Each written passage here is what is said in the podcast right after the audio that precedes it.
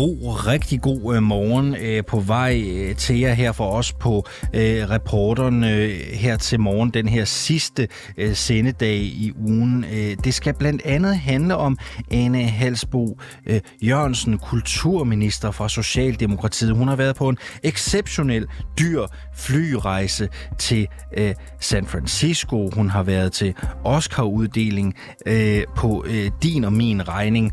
Hvad koster det så? Det koster faktisk over 300.000 kroner. Spørgsmålet er, kan billetter til USA overhovedet være så dyre? Økonomibilletter, vel at mærke. Øh, vi dykker lidt ned i den her sag her til morgen. Det er en historie, vi selvfølgelig har tænkt os at forfølge en hel del her på øh, 24-7. Øh, Derudover er Claus Hjort naturligvis stadigvæk også det helt store tema. Tidligere forsvarsminister fra Venstre, Claus Hjort Frederiksens parlamentariske immunitet blev nemlig fredet i går af de borgerlige partier. Og det betyder altså, at han ikke bliver stillet for en dommer for at afsløre statshemmeligheder på TV2 hos Libert i bedste sendetid. Og det er formentlig altså sagens kerne. Vi kender nemlig ikke anklageskriftet, det er faktisk hemmeligt. Men vi ved, at Hjort afslørede statshemmeligheder, og det er præcis det, du skal høre lige nu. For i december, der var Claus Hjort Frederiksen altså gæst hos Søren Libert på TV2 News i det politiske samtaleprogram Libert. Og her fortalte han i detaljer om et tophemmeligt øh, spionsamarbejde mellem Danmark og den amerikanske efterretningstjeneste NSA. Der har været et samarbejde gennem årene. Jeg har jo selv deltaget i drøftelser øh, med, med tilsynet, hvor de påpeger og kan, kan lægge frem, at den og den øh, er glædet igennem og burde ikke være glædet igennem. Øh, så forbedrer øh, FE de der filtre for at gøre nettet øh, meget, meget fintmasket, så danskere ikke smutter igennem det system. Men det alle har opfattet det som en løbende proces. Altså det her med, at man skal undgå, at når NSA, altså National Security Agency, som er sådan en, en stor CIA, når de skal hente oplysninger ud fra Danmark, så skal man undgå, at de også tager ja, danske statsborgere med. Ja, og det der sker, og der det siger er, du, det er en smutter, der en mail, hvis der kommer en sms eller mail eller et eller andet fra en adresse i Rusland til en adresse i Frankrig, øh, så kører den igennem Danmark. Øh, men der kan jo godt være, at man har overset, at der stod et dansk telefonnummer øh, i, i, i, i sådan... Men, men der hører jeg også dig sige, at du kan godt leve med, at der er nogle smutter og hister her. Ja, det kan jeg i hvert fald. Nogle danske statsborgers retssikkerhed, som bliver sat over styr? Jo, jo altså, øh, det har jeg ingen problemer med. Ja, vi spørger her til morgen, om det nu er gratis som medlem af Folketinget at afsløre statshemmeligheder. Øh, du kan blande dig i debatten. Du sender mig en sms på 92 45 99 45, 92 45 99 45. Lad os lige tage et par eksempler fra Facebook, der kan du nemlig også give dit besøg med. Lars, han skriver, har man brudt loven, skal man selvfølgelig straffes, men man skal ikke hænges offentligt til tørre, og at det så kun er partilederne, der kan afgøre øh, det her. Sten skriver, hvis de såkaldte statshemmeligheder er offentliggjort, så kan man vel uden problemer oplyse om dem igen. Det er fint, at man ikke øh, går videre. Øh, så står der her fra Tommy, manden stiller ikke op igen til næste valg, og øh, kan han så sagsøges? Hvad er det, som øh, vi prøver at bilde folk ind? Bland dig i øh, debatten, enten på Facebook eller på sms. Det her det er reporterne på 24-7. Jeg hedder Alexander Vils Lorentzen. Godmorgen og velkommen til. Også godmorgen og velkommen til dig, Thomas Danielsen. Godmorgen, gruppeformand for, for Venstre. Og I har jo hos Venstre besluttet at stemme imod at ophæve Claus Hjort Frederiksens øh, parlamentariske immunitet. Øh, I sin tid der støttede størstedelen af Venstre jo en rigsretssag mod Inger Støjberg, da sådan en sag jo kunne være med til at rense hende. Hvorfor skal Claus Hjort Frederiksen ikke have lov til at blive renset? Jamen altså, det som der er fællesnævner for alt, hvad vi stemmer om i Folketingssalen, det er, at man stemmer efter sin egen overbevisning, altså det enkelte folketingsmedlem, øh, på et øh, oplyst grundlag. Øh, og det her det er altså så øh, første gang, at en regering øh, øh, har forsøgt at fremsætte et øh, øh, noget til afstemning øh, på et ikke oplyst grundlag.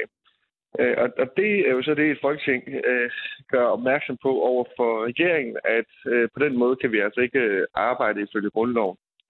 Men hvis I nu havde sendt Claus Hjort en tur i retten, ikke? hvis man havde ophævet hans immunitet, så havde man jo givet ham muligheden for at få renset sit navn. Havde der ikke været nogen form for resonemang i det? Altså, øh, øh, under alle omstændigheder, så nej, det har der ikke været nogen som helst form for resonemang i. Altså, man kan ikke øh, bede folketingsmedlemmer om at skal stemme i folketingssagen, uden at vide, hvad det er, man øh, stemmer om. Så, så nej, det kan man ikke. Og Øh, det her med, at man så forsøger at give partilederne mulighed for at få et øh, indblik, som så gør, at det er forbundet med fortrolighed, som gør, at de ikke kan tale om det, det øh, er heller ikke øh, tilstrækkeligt, og det øh, er jo også det, som både øh, juraprofessor Emeritus Eva Schmidt har været ude at sige, og professor i strafferet Lasse Lund Madsen osv. Så, så det er der sådan set bred enighed om, og derfor så er der også sådan lidt hovedrusten tilbage over, at, at regeringen har forsøgt at, at agere på den måde. Det har jo været et lidt specielt forløb, ikke? I går der var der samråd om selve sikkelsen af Claus Hjort. I bordet i, hvilken rolle regeringen har spillet. Du kommer selv lidt ind på det her, ikke? Har regeringen i virkeligheden forsøgt at udmanøvrere en politisk modstander med sikkelsen af Claus Hjort Frederiksen? Jamen altså, vi ved jo faktisk ikke, hvad der er op og ned i den her sag.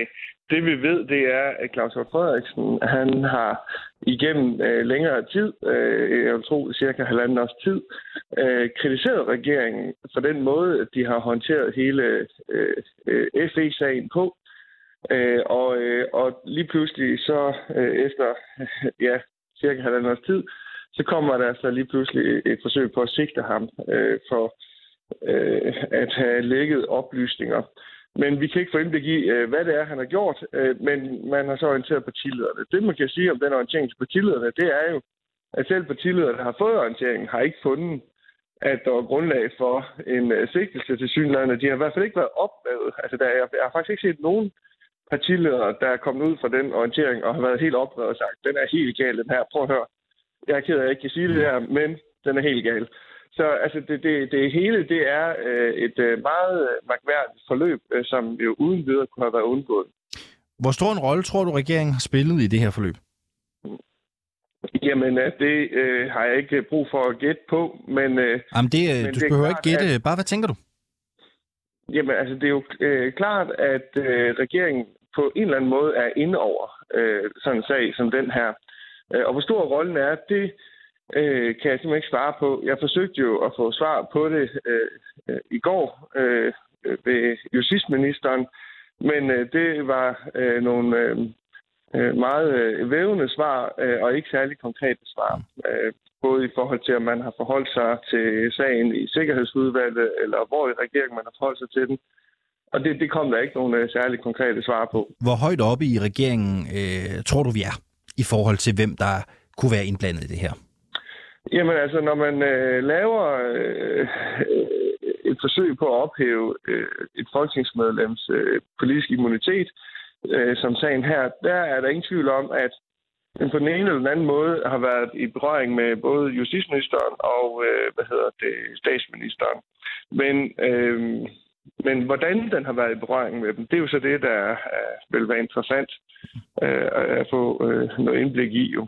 Men du tror, at øh, i hvert fald justitsministeren og statsministeren har spillet en aktiv rolle i at få rejst den sigtelse mod Claus Hjort Frederiksen? Ja, øh, det kan jeg ikke svare på, øh, hvor aktiv deres rolle har været, men jeg er ikke til kun i tvivl om, at øh, de har været ind over sagen på den ene eller den anden måde. Øh, og det er dog også noget af det, som justitsministeren har bekræftet. Ja, den her sag, den øh, har jo været sparet, og den har kørt længe. Øh, nu spørger jeg bare, det er jo ikke fordi, vi skal gætte. Jeg er bare nysgerrig. Øhm, du tror måske ikke, at det er helt tilfældigt, at Nick Hækkerup han pludselig fik travlt med at få et job som direktør i Bryggeriforeningen? Jamen, det er også uh, gætteri, og det kan jeg selvfølgelig ikke svare på, hvorfor at han uh, meget pludseligt overraskende... Tror du, der kunne være en sammenhæng? Hvad uh, altså, jeg kunne godt forestille mig, at Nick Hækkerup han har været uh, træt af mange af de sager, som justitsministeren han skal stå på mål på, uh, både den her sag, som jo i forhold til øh, øh, grundloven øh, er, er meget, meget øh, kritisabel. Der kommer også en øh, mink-redegørelse øh, øh her i uge 25 fra retten på Frederiksberg, øh, hvor det, man har udspurgt, øh, hvor, hvor man også er i strid med grundloven, og, og så, som justitsministeren skal ud og, og forsvare osv. Så, så der er flere sager, som jo selvfølgelig øh, kunne være lidt irriterende for en justitsminister. Thomas øh, Danielsen, øh, Thomas Danielsen, Claus Hjort, han siger selv, og det har han også sagt til mig i det her program, sådan rimelig bramfrit, at han er overbevist om, at øh, de øverste geleder i regeringen har spillet en aktiv rolle i sikkelsen af ham, og der er ikke kun tale om, at de har ageret gummistempel. Du siger også i det her interview, at øh, på en eller anden måde, så må justitsministeren og statsministeren have været inde over. Men ikke, øh, du vil ikke uddybe, hvor meget du sådan ligesom tror, det er tilfældet. Så spørger jeg dig bare, øh, sådan af ren nysgerrighed, øh, borger til politiker. Øh, hvad synes du, det siger om retssikkerheden i den retsstat, Danmark jo nu engang er, at vi til synligheden har en regering, som øh, udøver markant politisk pres ved at forsøge at fjerne immuniteten og få sigtet en øh, oppositionspolitiker. Øh, hvad synes du egentlig om det? Jamen altså, jeg kan jo læne mig op af juraprofessor emeritus Eva Schmidt, som har udtalt, øh, at at den måde at føre retssager på, altså hvor man siger, at det er på grund af statens sikkerhed, at man ikke kan få indblik i, i sagen, øh, det er en måde, man egentlig bruger i Rusland eller Hvide Rusland for eksempel. Så, så, så det er jo ikke noget, vi øh, har set tidligere i Danmark, og derfor så, altså, altså er det ret vildt, øh, det regeringen har forsøgt på her. Så det minder om russiske tilstande? Altså det er i hvert fald øh, nogle ting, man ser i nogle øh, øh, lande, som vi på ingen måde ønsker at sammenligne os øh, med øh, normalvis. At øh, bruge det her argument øh, om, at øh, man ikke kan få indsigt i en øh, sag som, som parlament, øh, når nu at, øh, at, øh, at man skal føre en, øh, en sag mod en politisk modstander. Synes du, vi kan have sådan en regering siddende? Øh, det kommer nok ikke som stor overraskelse, at jeg gerne ser en, øh, en anden regering. Øh, men øh, men øh, he, helt øh, principielt så finder jeg det meget kritisabelt, at vi har en regering, som øh, både i spørgsmålet om øh, Mink-sagen og øh, sådan set også i spørgsmålet om Claus Hjort-sagen øh, øh, øh, blæser på, øh, på grundloven øh, og mener, man kan sætte den til side i, i, i særlige situationer. Et sidste spørgsmål her. Mette Abelgaard, hun står og banker på døren øh, og venter på at komme ind. Nu har I valgt at frede jeres partifælde Claus Hjort. Øh, man kunne jo så også fristes til at spørge, det er jo det tema, det er det, vi spørger lytterne om her til morgen. Øhm, skal det så være fast praksis, at hvis en politiker udbreder højt klassificeret indhold, så skal man ikke kunne straffes? Øh, nej, det skal det bestemt ikke. Øh, og jeg vil også gerne gøre det klart, at vi har ikke nogen øh, øh, intention om at øh, frede Claus Hjort øh, i den her sag. Vi har bare en intention om at få indblik i sagen, før vi afgør øh, Claus Hjorts øh, øh, spørgsmålet.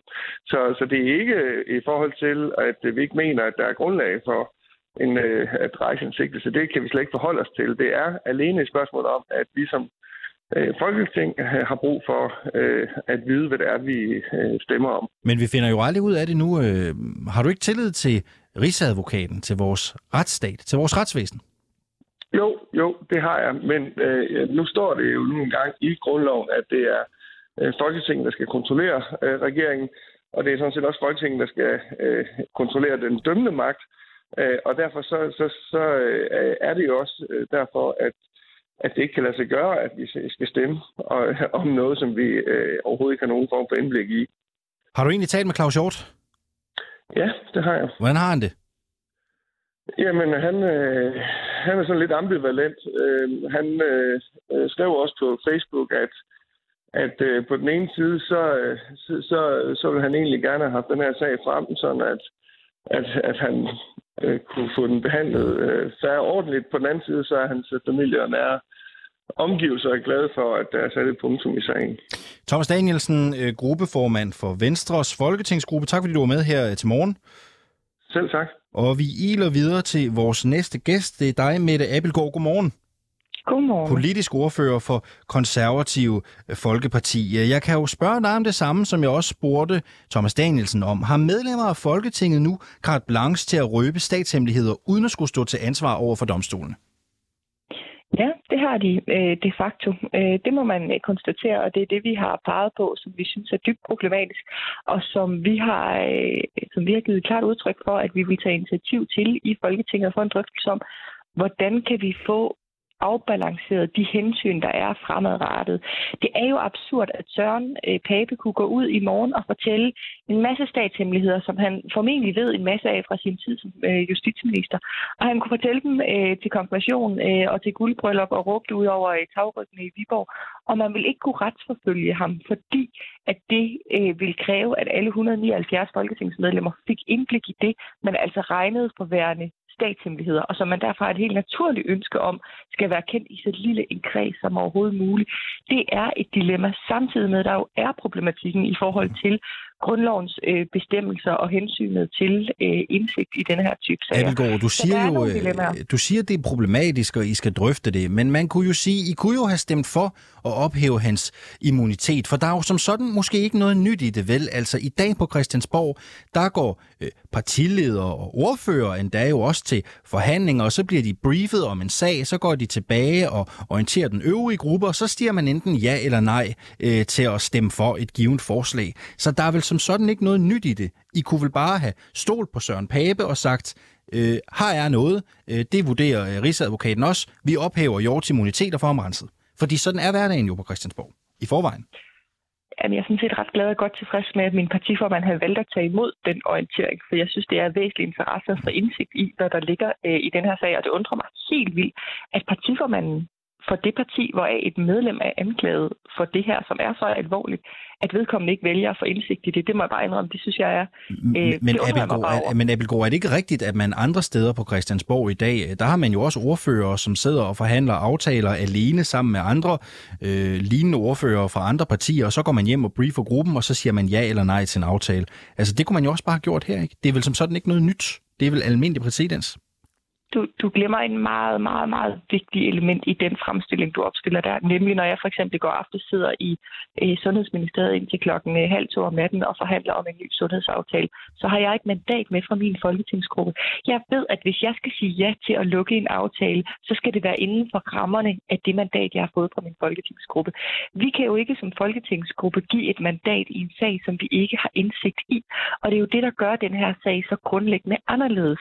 Øh, fordi vi har nogle meget stærke retsstatsprincipper, som betyder meget for os konservative. Og det er også nogle af dem, Pape har givet, indtryk, øh, givet udtryk for tidligt i det her forløb, fordi vi synes, det er sindssygt problematisk, hvis der bliver sat spørgsmål ved tilliden til vores øh, rigsadvokat og til anklagemyndigheden og vores uafhængige domstol.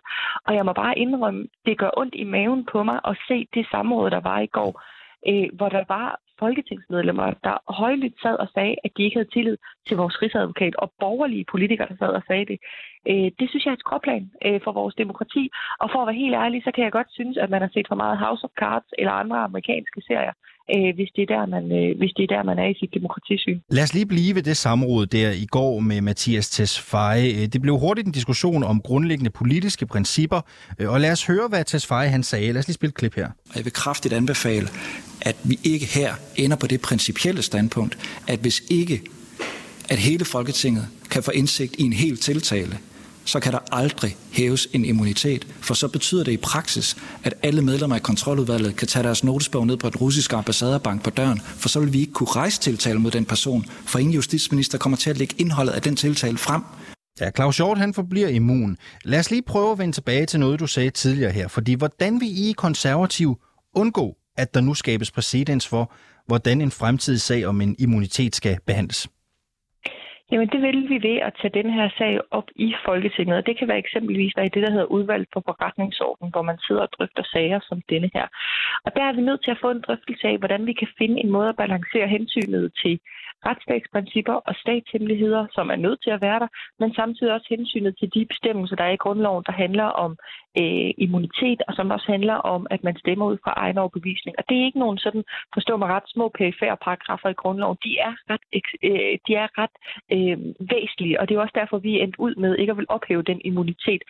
Øh, det kan være, at vi skal gøre brug af det udvalg, der er for efterretningstjenester i Folketinget. De skal spille en mere aktiv rolle i sager som dem her, øh, og på Folketingets vegne føre mere øh, tilsyn med processen for at sikre, at der ikke er tale om grundløse anklager mod øh, en, øh, potentiel oppositionspolitiker. Det er jo derfor, vi har de her bestemmelser i grundloven.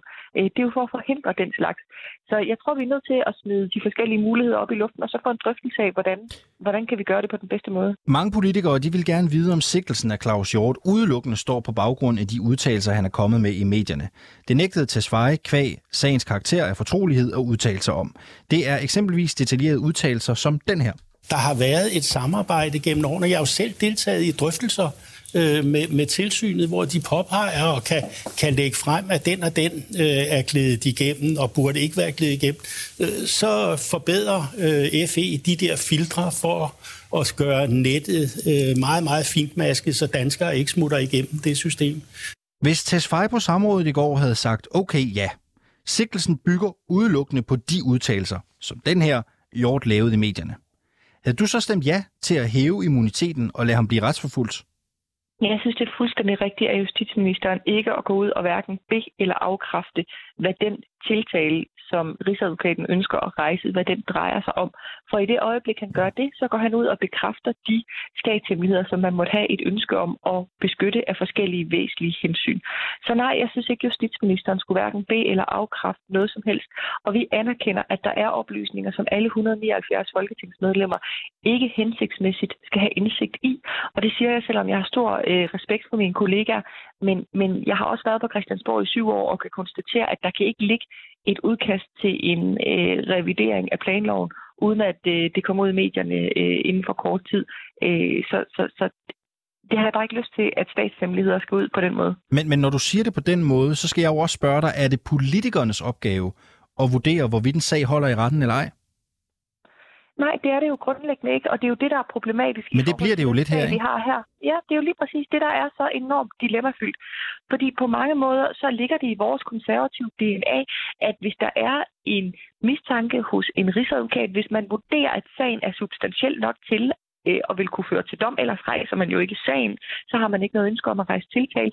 Når Rigsadvokaten vurderer det, så har vi faktisk også så meget tillid til vores domstol, at vi tror på, at de vil kunne køre en øh, uafhængig proces, hvor de vil dømme skyldig eller uskyldig, alt efter hvad der er det rigtige i den givende sag. Så det er jo rigtigt, at når vi som folketingspolitikere går ind og vælger ikke at ophæve øh, immuniteten, så gør vi os jo på en eller anden måde til dommer, og det er jo det, vi også synes er dybt problematisk. Men på den anden side, så er der også bare det hensyn, der handler om, at der er bestemmelser i dag i grundloven, som har overlevet, at man har revideret grundloven flere gange, som handler om det her med egen overbevisning og immunitet. Og det er også nogle ret grundlæggende principper. Og jeg tror heller ikke, det vil være sundt for vores demokrati og kaste os ud i en snæver afgørelse om immunitet, hvor det måske er to-tre mandater, der kommer til at afgøre det. Det tror jeg heller ikke vil være rigtig sundt for vores demokrati. Mette Abelgaard, politisk ordfører for Konservativ. Jeg har lovet at slippe dig inden klokken. Den bliver ja. halv otte. Det er den om tak. et minut. Uh, tak fordi du var med her uh, til morgen. Ja, selv tak. Og uh, så lad os lige tage nogle kommentarer på Facebook, ikke? fordi vi spørger jo, uh, som Mette Abelgaard bekræfter i det her interview, ikke? altså er det gratis nu som medlem af Folketinget og afsløre statshemmeligheder. Det siger Mette Abelgaard jo. Ja, det er det jo simpelthen øh, de facto. Vi tager et par kommentarer her. Du kan også blande dig, skal jeg skynde mig at sige. Du kan sende mig en sms. Det gør du på 92 45 99 45, 92 45 99 45, eller så går du ind på 24-7's Facebook-side, og så skriver du din kommentar under det opslag, der nemlig handler om øh, Lars Hjort, hvor vi stiller, Claus Hjort, undskyld, hvor vi stiller det her øh, spørgsmål. Det er det første opslag, der ligger på Facebook-siden. Jørgen skriver, at den her sag overhovedet er rejst er en skamplet på Rigsadvokaten og regeringen. Jeg græmmes. Christian skriver, uanset at der ikke bliver tale om at ophæve Claus Hjort Frederiksens immunitet, så tror jeg bestemt ikke, man kan sige, at det her har været øh, gratis for ham. Og det er jo et, øh, en interessant øh, betragtning. Det vil øh, Claus Hjort Frederiksen givetvis også selv øh, sige.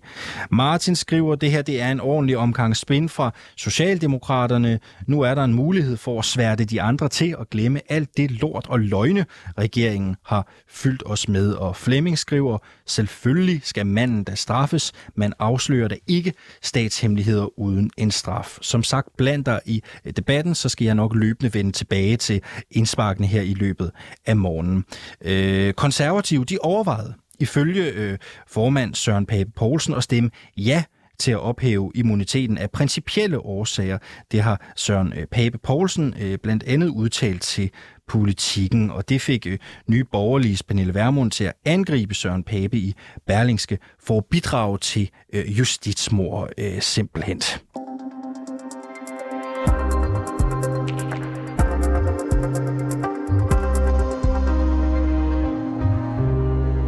Og nu skal vi øh, til øh, det, der er en øh, fantastisk historie, synes jeg selv. Øh, fantastisk stykke øh, journalistik. Det skal handle om øh, kulturminister Ane Halsbo Jørgensen fra Socialdemokratiet. Den 23. marts, der tog hun til Kalifornien i USA. Det gjorde hun blandt andet for at deltage i Oscar-uddelingen, og også for at aflevere et brev i Silicon Valley. Der var to formål med at tage afsted på den her tur. Den samlede pris for turen var 337.477 kroner og 12 øre for ministeren, hendes særlige rådgiver, ministersekretæren, pressemedarbejderen og kontorchefen, der var med. Alene kulturministerens flybilletter, de kostede 95.778 kroner. Det viser en agtindsigt, som 24-7 har fået.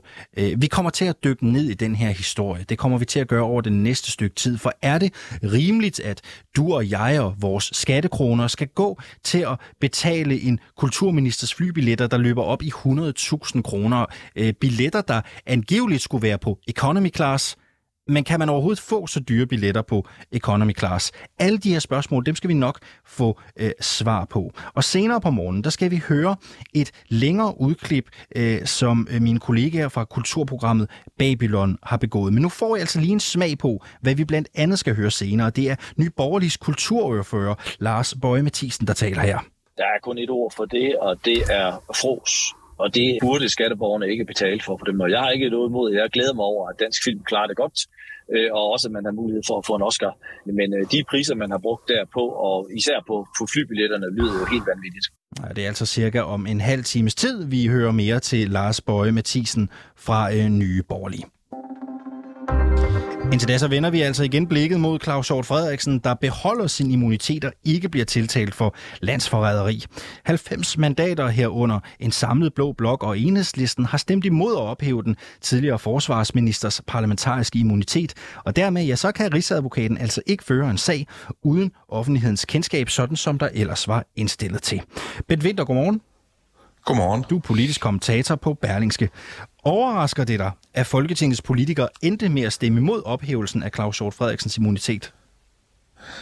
Ja, det vil sige, det, det gjorde det faktisk, fordi øh, jeg i hvert fald fra starten havde den indstilling, at hvis, øh, hvis øh, Rigsad, landets rigsadvokat kommer med en øh, så klar indstilling, som han kommer med, øh, og siger, at der er et medlem af Folketinget, der faktisk har begået en øh, ret alvorlig forbrydelse, så troede jeg, at i hvert fald øh, nogle af de borgerlige partier øh, ville sige, jamen vi er øh, partier, der går ind for, for lov og ret og, og retsstaten osv., og, og så vil man ophæve immuniteten. Så det overrasker mig. Og det er vel særligt det konservative folkeparti, du tænker på, ikke her, når du siger nogle borgerlige partier, som går op i lovret?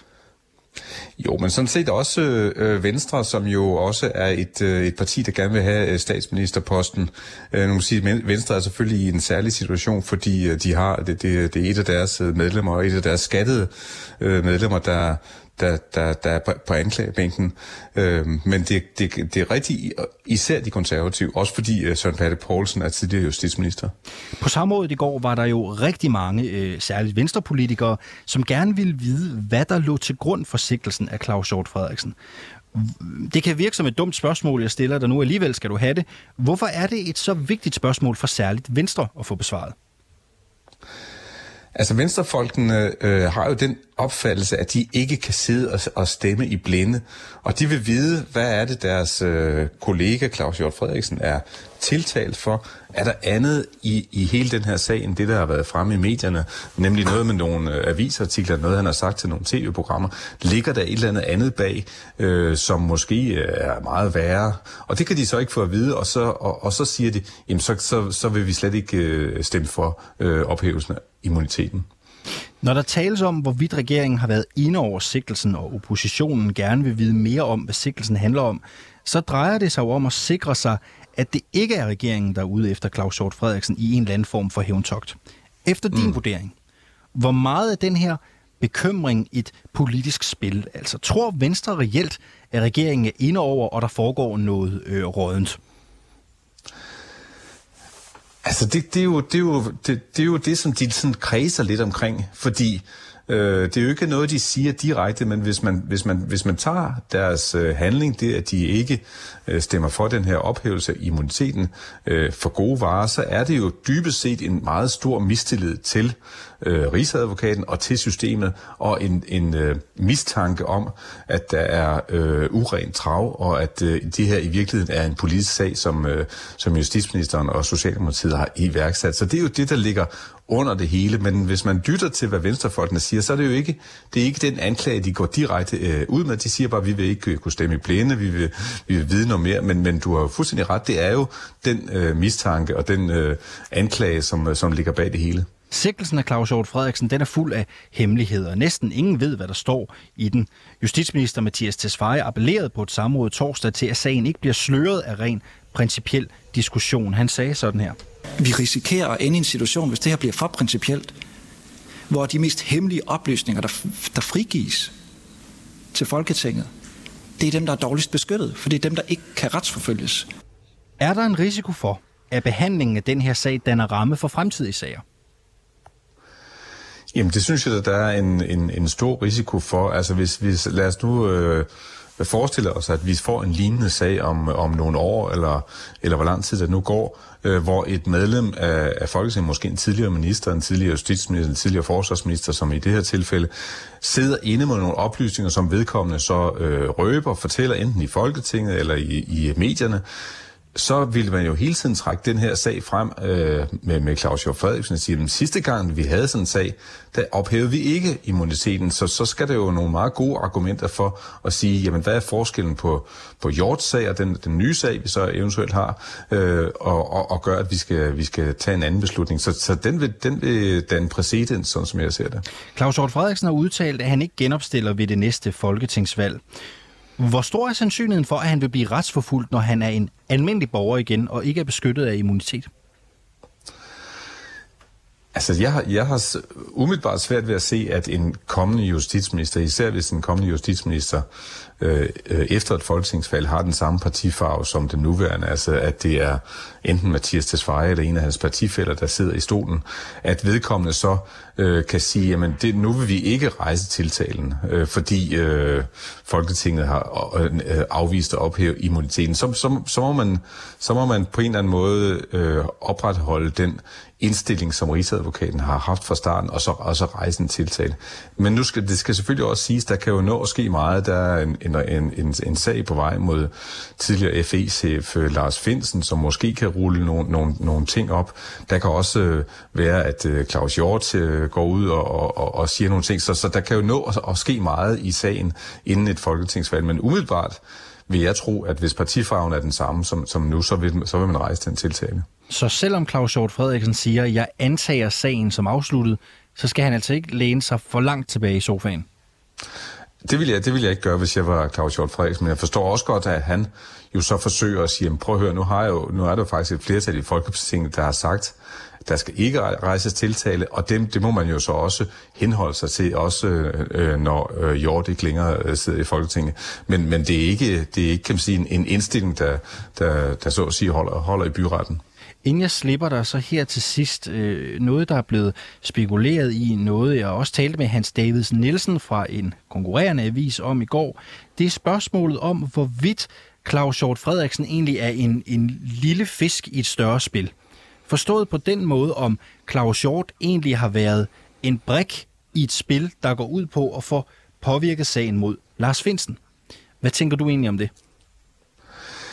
Jamen altså, det tror jeg er en, er en helt oplagt tanke, fordi hvis vi antager, at sagen mod Lars Finsen handler om, at, at, øh, at han øh, har røbet, øh, måske øh, over for nogle journalister et eller andet. Vi, vi aner jo ikke øh, øh, noget som helst om den her sag. Men lad os nu sige, at den handler om det, som vi tror, den handler om, øh, det her kabelsamarbejde.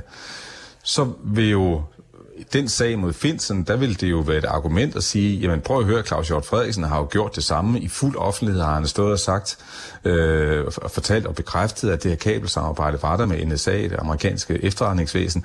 Så så hvis man ikke tiltaler eller forsøger at tiltale Hjort, så vil det jo blive brugt som et argument i, i sagen mod Finsen, øh, at, øh, øh, at andre har sagt det samme, har røbet den, den, den samme hemmelighed. Det skal siges, at vi, vi taler jo blinde, vi aner ikke noget om det her, men, men hvis, vi, hvis vi lægger de formodninger til grund, som jeg, som jeg siger her, så, er, så hænger de to sager jo, jo helt sammen. Tusind tak skal du have, fordi du var med her til morgen, øh, Ben Winter. Velbekomme. Politisk kommentator på Berlingske. Og her på reporterne og 24-7, der følger vi selvfølgelig sagen om Claus Hjort Frederiksen, og i øvrigt også Lars Finsens sigtelser. Øh, de er også på programmet i øh, programmet Det Hemmeligste af det Hemmelige, som du kan finde der, hvor du finder dine øh, podcasts. Og de havde besøg af Simon Andersen, der er chefredaktør her på stedet. Du kan også høre det på øh, kanalen her i morgen kl. 14. Og spørgsmålet er jo så nu, Mette Abelgaard, hun bekræfter det. Er det gratis som folketingsmedlem at dele øh, statshemmeligheder offentligt nu. Hun siger jo, øh, ja, øh, vi spørger, om det egentlig også kan være rigtigt her til morgen på Facebook og øh, på sms blandt dig på øh, vores sms på 92 45 99 45. Det har øh, Tina gjort. Hun skriver, jeg synes, det er langt værre, at man ikke holder grundloven i forhold til den private ejendomsret og minkskandalen. Du kan selvfølgelig også blande dig på vores øh, Facebook-side her øh, øh, til morgen. Helle skriver også, folkestyret er sat under megapres i min optik. Synes satme, der mangler både etik og moral. Fy for den. Regeringen undervurderer miljøbelastningen for anlæg af halvøen Lynetteholmen, der skal etableres ved København. Det mener professor i havmiljø ved Aarhus Universitet Stig Margager, som nu retter en skarp kritik af regeringens beregninger for miljøbelastning. Han melder sig i koret af en lang række eksperter og forskere, som mener, at regeringen undervurderer, hvor meget farligt kvælstof projektet vil frigøre. Det farlige kvælstof vil blive frigjort i anlægsarbejdet, da en masse havneslam vil blive gravet op. Regeringens første løsning på miljøbelastningen var at hælde slammet i Køge Bugt, men efter kritik fra fageksperter om, at det ville være miljømæssigt uforsvarligt, har regeringen forsøgt at finde andre alternativer til at begrænse konsekvenserne. Ifølge regeringen vil det farlige kvælstof kun udgøre 1% af den samlede og sammenlignelige miljøbelastning i området. Og selvom beregningen af fageksperter er blevet kritiseret som fejlagtig, holder de stadig fast i tallene. Det kan vi her på reporterne læse i en række bilag, vi har fået adgang til, som regeringen har sendt ud til Folketingets forlispartier bag Lynetteholmsprojektet den 12. maj. Og regeringen holder fast, er Stig Markager uforstående overfor. Han mener, at miljøbelastningen, som vil udløses af kvælstof, kan være 50 gange så stor, som det regeringen anslår. Det siger han i det her interview med min kollega Kevin Shakir. Er det rigtigt, når regeringen holder fast i, at der kun frigives 21 tons kvælstof til havmiljøet i forbindelse med Lynetteholm, altså 1% af den samlede sammenlignelige miljøbelastning i Øresund? Nej, øh, det mener jeg ikke. Øh, min øh, faglige vurdering er, at øh, frigørelsen ligger et sted mellem øh, 1000 og 2.500 tons. Den samlede mængde kvælstof, der er i det sediment, den er opgjort til 3.300 tons. Og præcis hvor meget af det, der vil blive frigjort i den her proces, øh, kan være svært at vurdere, men at det skulle være 1%, det vil jeg betragte som, som helt uden for skiven. Om det så er øh, 30 procent, 50 procent eller mere, det øh, afhænger af en hel række ting, som, som er svære at vurdere. Men det er garanteret ikke 1%. Og dermed er det ikke 21 tons eller noget, der ligner, men måske 500.000 eller 2.000 tons. Der er jo en afstand imellem den forklaring, du giver på den her øh, øh, miljøbelastning, og så det, som regeringen for det første er blevet kritiseret for, men så holder fast ved efter den kritik. Er regeringens tal manipulerende? De er i hvert fald øh, fagligt set øh, langt øh, væk fra min vurdering. Og øh, den deler jeg jo med en række af mine kollegaer på øh, andre universiteter i Danmark. Og hvorfor at øh, Rambøl og By og Havn og Trafikstyrelsen så holder fast i en meget, meget anderledes vurdering, det øh, øh, kan jeg jo øh, ikke vide, men det er jo klart, at Mhm. øh, jeg forstår det egentlig slet ikke, fordi nu har man jo fremsat et forslag om ikke at dumpe det her. Og så kan jeg ikke se, at der er nogen grund til øh, ikke at i hvert fald indgå øh, i en faglig diskussion om, om de her forhold, øh, så man ligesom er mere enige om, øh, hvad det rigtige tal er. Der er stor afstand mellem det, du siger, og det, vi kan læse i de her papirer, og også arbejdet fra øh, Trafikstyrelsen under Transportministeriet. Hvis du ser til den her udmelding, kombineret med de andre udmeldinger, der har været, og hvor Trafikstyrelsen jo er central i arbejdet, har du tillid til Trafikstyrelsens arbejde i den her proces? Nej, jeg synes egentlig, der er et øh, strukturelt problem i den måde, man laver de her øh, miljøvurderinger af store projekter, hvor Trafikstyrelsen udbyder de her opgaver, og der er øh, ganske få firmaer, der er store nok til at, at løfte de her. Og når de så kommer ud med konklusioner om, at det her egentlig ikke er noget miljøproblem, så synes jeg, der mangler en uafhængig vurdering af, om det er øh, korrekt eller ej. Altså, vi, må jo lige holde fast i, at vi har øh, tre aktører her, Trafikstyrelsen, Bil og Havn og Rambøl, som alle tre har en interesse i, at det her kører igennem. Og når vi så øh, som uafhængige øh, fagpersoner bliver bedt om at vurdere det her og kommer med nogle helt andre vurderinger, så stiller det jo et helt fundamentalt spørgsmål om de her øh, miljøkonsekvensvurderinger, der bliver foretaget ved store projekter, i Danmark overhovedet øh, er anvendelige og retvisende. Og det er nok det egentlige problem i det her. Og hvis man så spørger dig, så er de miljøkonsekvensvurderinger, vi ser lige nu i forbindelse med Lynetteholm, ikke retvisende? Nej, bestemt ikke. På det her område, der handler om, om næringsstoffer og spredning af øh, mudder fra opgravningen der er jo ingen uafhængig klageinstans i forbindelse med, med arbejdet med Lynetteholm. Hvordan mm. påvirker det muligheden at få indsigt i de tal, du mener ikke er retvisende, som Trafikstyrelsen blandt andre selv fremsætter?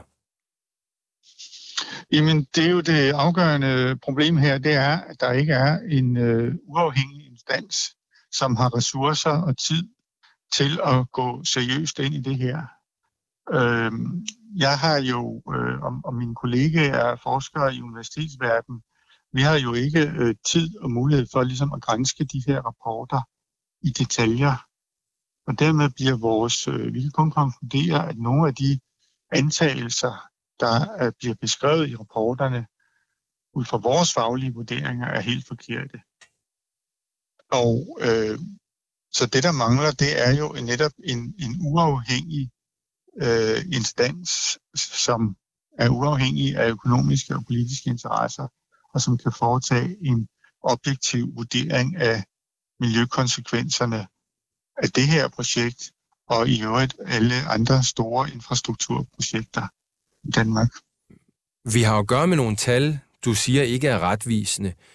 Regeringen, Trafikstyrelsen, Rambøl, By og Havn holder fast i noget, du mener er grundlæggende forkert, når du undersøger det som fagperson. Vi hører det fra en række andre eksperter og forskere også. Hvis du kunne komme med et råd til de mange forlispartier inde i Folketinget, hvad vil det så være? Jamen, det vil være at øh, starte forfra med en øh, ny øh, miljøkonsekvensvurdering, lavet af nogle mennesker, der ikke har været involveret i det, det arbejde, der er lavet hidtil, som man ser objektivt forfra. Ja, lave nye beregninger og få dem lavet af en uafhængig gruppe, lød opfordringen her fra Stig Markager, der er altså er professor i havmiljø på Aarhus Universitet, til partierne bag milliardaftalen om Lynetteholmen. Vi øh, ser nærmere på sagen her på redaktionen, og vi ser, om partierne bag aftalen vil forholde sig til øh, kritikken. Det gør vi i næste uge.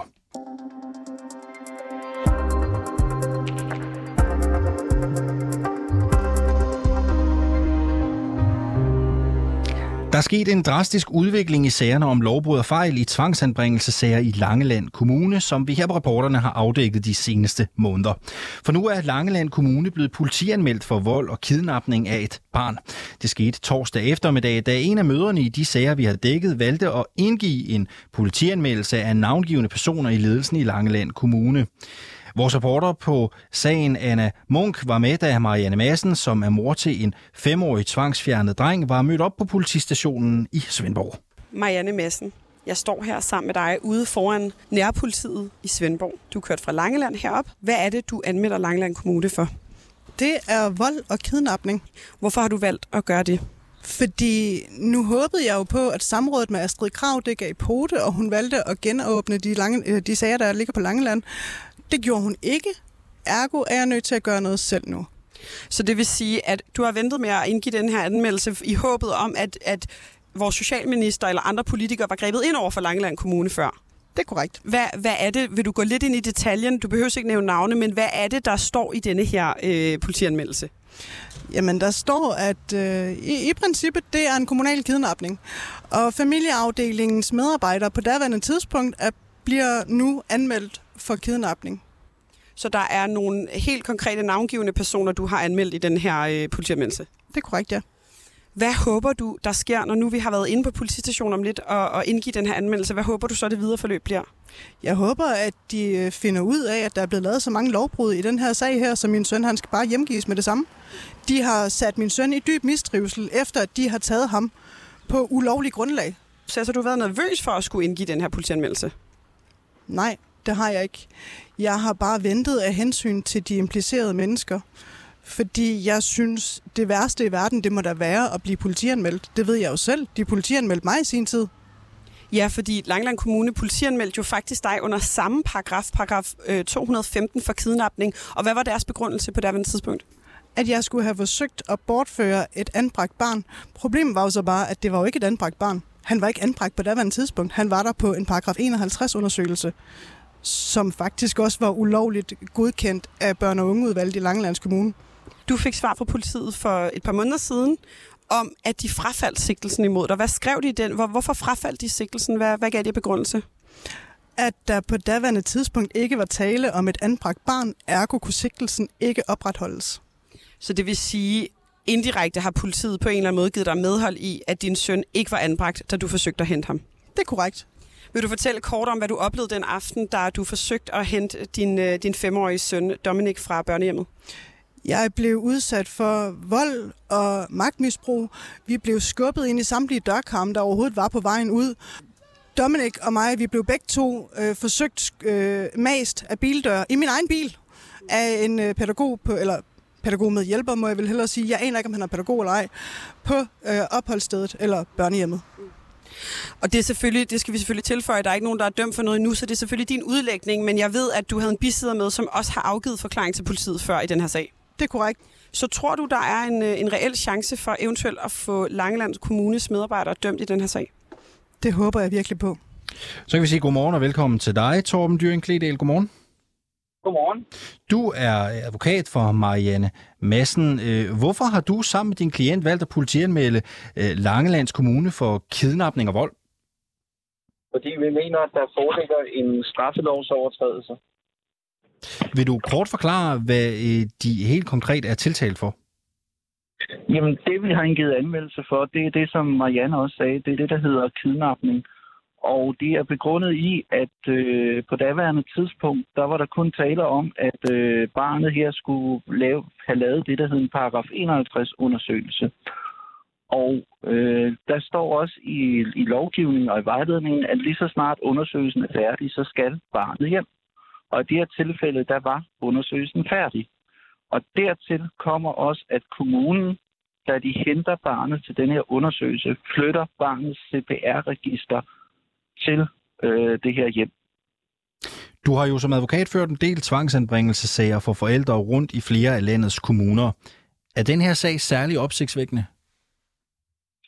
Øh, ja, på den måde, at jeg har, jeg har ikke set før, at en kommune decideret går ind og laver en tvangsfjernelse, uden at have lovhjemmel til det. Jeg kan også spørge på en anden måde. Hvor ofte anmelder du sammen med klienter danske kommuner for kidnapninger? Det er, det er yderst sjældent. Jeg vil sige, det her det er første gang. Jeg tænkte nok, det var noget i den uh, dur. Hvad er strafferammen egentlig for overtrædelse af... Ja, det her hører jo under den paragraf, der hedder uh, 215. Hvad, hvad er strafferammen? Jamen altså, strafferammen, det er jo fængsel. Ja, hvor meget? Hvad, hvad kan man få? Men det kommer jo an på de konkrete omstændigheder og, og, og, og hvad der ligger i det, men, men altså, vi, vi, vi, vi snakker om altså fra, fra et par måneder til et par års fængsel.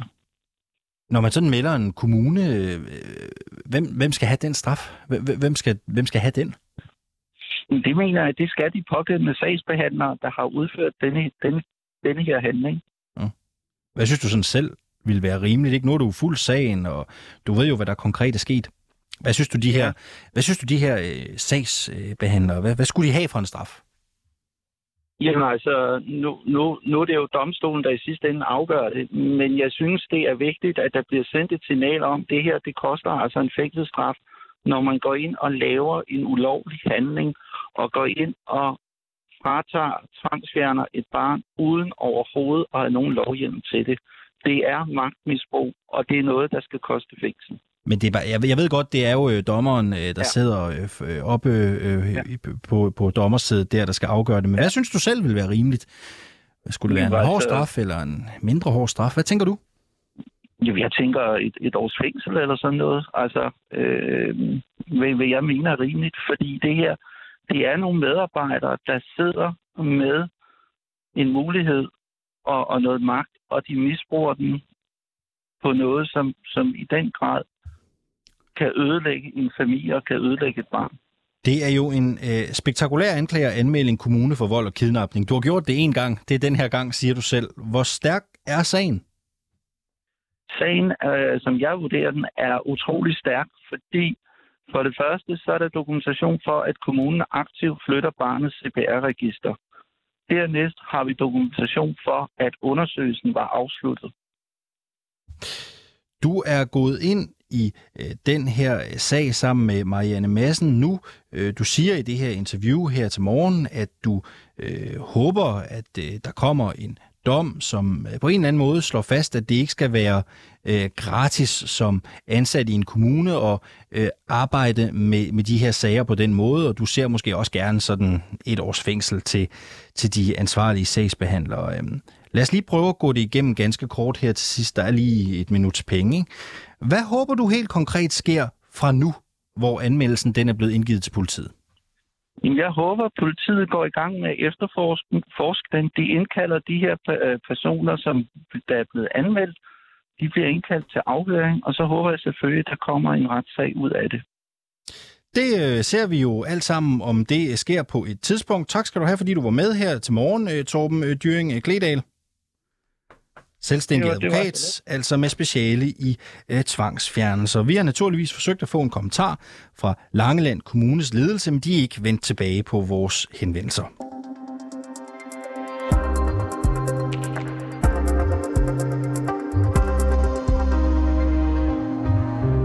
Tidligere forsvarsminister for Venstre, Claus Hjort Frederiksen, han blev i går fredet af de borgerlige partier, og dermed så bliver han altså ikke stillet for en dommer for at afsløre statshemmeligheder på TV2 News hos Søren Libert i bedste øh, sendetid.